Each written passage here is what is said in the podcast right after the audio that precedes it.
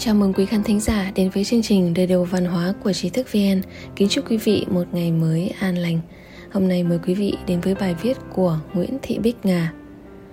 Làm thế nào để có thể làm bạn với con? Đăng trên website Trí Thức vê en với sự đồng ý của tác giả. Sự giáo dục của gia đình là nền tảng căn bản cho một đứa trẻ. Đây là điều mà nhiều nhà nghiên cứu xã hội học đã chứng minh và được công nhận bởi tính đúng đắn của nó. Người Việt mình có biết điều ấy, nhưng cái biết của người Việt mình chỉ dừng lại ở biết, chưa quan tâm để hiểu một cách sâu sắc cần phải giáo dục con cái gì, như thế nào. Con người có được sự giáo dục trong gia đình một cách căn bản để làm nền tảng thì sẽ dễ thành công trong làm người. Gia đình bỏ lơ giáo dục trong gia đình hoặc giáo dục không đúng cách thì con trẻ lớn lên cho dù học rất nhiều ở trường, xã hội, có bằng cấp, đi khắp nơi trên thế giới thì vẫn có cái gì đó thiếu hụt trong cách tư duy, ứng xử. Tôi có khá nhiều bạn đang có con nhỏ và con ở tuổi bắt đầu dậy thì. Có khá nhiều bạn thường than gặp nhiều khó khăn trong việc dạy bảo con cái. Đó là vì chúng ta đã phức tạp hóa những điều đơn giản. Để dạy bảo trẻ con một cách hiệu quả nhất, ta hãy làm bạn với chúng. Tôi đoán là nhiều bạn cũng đã nghe đến khái niệm làm bạn với con. Nhưng hiểu một cách thấu đáo để thực hiện cho đúng phương pháp thì không nhiều, nên các ông bố, bà mẹ vẫn thường dùng uy quyền, vũ lực để áp đặt sự giáo dục hơn là trao đổi, hướng dẫn con cái. Các ông bố, bà mẹ thường viện lý do bận rộn với cuộc sống, công việc để làm cái cớ cho việc áp dụng phương pháp soi vọt, quát nạt, uy quyền vì họ nghĩ nó có tác dụng nhanh chóng. Họ không hiểu rằng họ đang phức tạp hóa vấn đề và làm cho việc giáo dục trở nên khó khăn hơn với chính họ và con cái. Làm bạn với con là tự đặt mình vào vị trí ngang hàng với trẻ, suy nghĩ như trẻ để hiểu nhu cầu, suy nghĩ của trẻ mà trao đổi, hướng dẫn một cách đơn giản, dễ hiểu và không phán xét. Nhưng con người lại ưa thích quyền lực, dù chỉ là quyền lực với người trong nhà, thậm chí với đứa trẻ.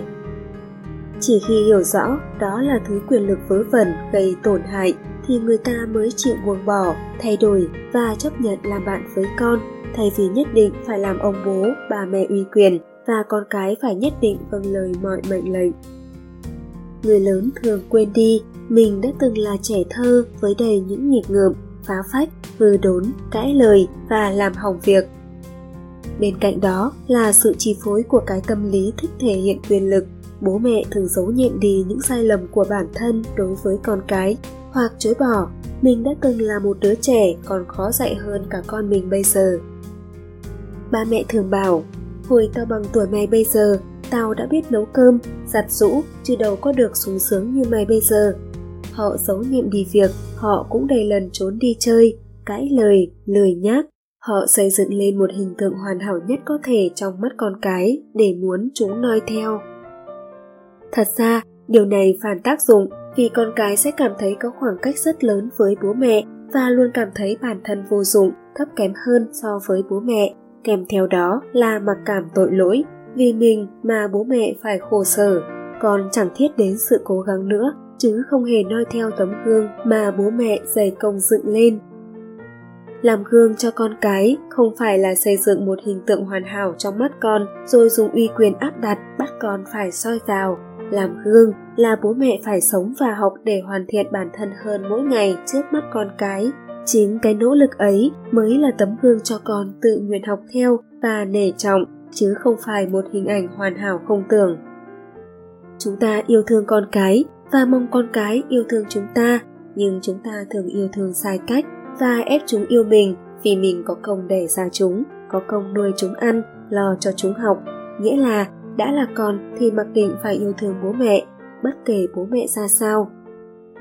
Chúng ta luôn muốn con cái thành người, thành công, nhưng chúng ta lại không chú trọng đến việc giáo dục đúng cách. Khi chúng không được như mong muốn thì chúng ta đổ thừa, tại trời sinh tính. Do chịu ảnh hưởng từ những thế hệ đi trước, cách giáo dục sử dụng quyền lực cứng để áp đặt, nên rất nhiều người trong chúng ta mắc phải những vấn đề về tâm lý và lặp lại một cách vô thức với con cái của mình. Để thay đổi điều đó, đầu tiên phải là bước nhận thức được bản thân, rồi mới đến việc học để thay đổi và sau đó áp dụng những phương pháp dạy khác để phá bỏ vòng lặp bệnh lý.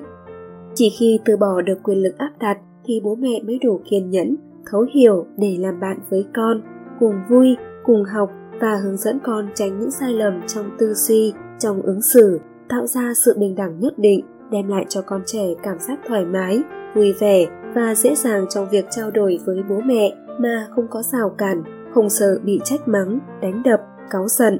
Mọi sự dạy bảo thông qua trao đổi nhẹ nhàng và bình đẳng sẽ được tiếp thu nhanh hơn, bởi trẻ không bị áp lực, không mặc cảm, không sợ hãi.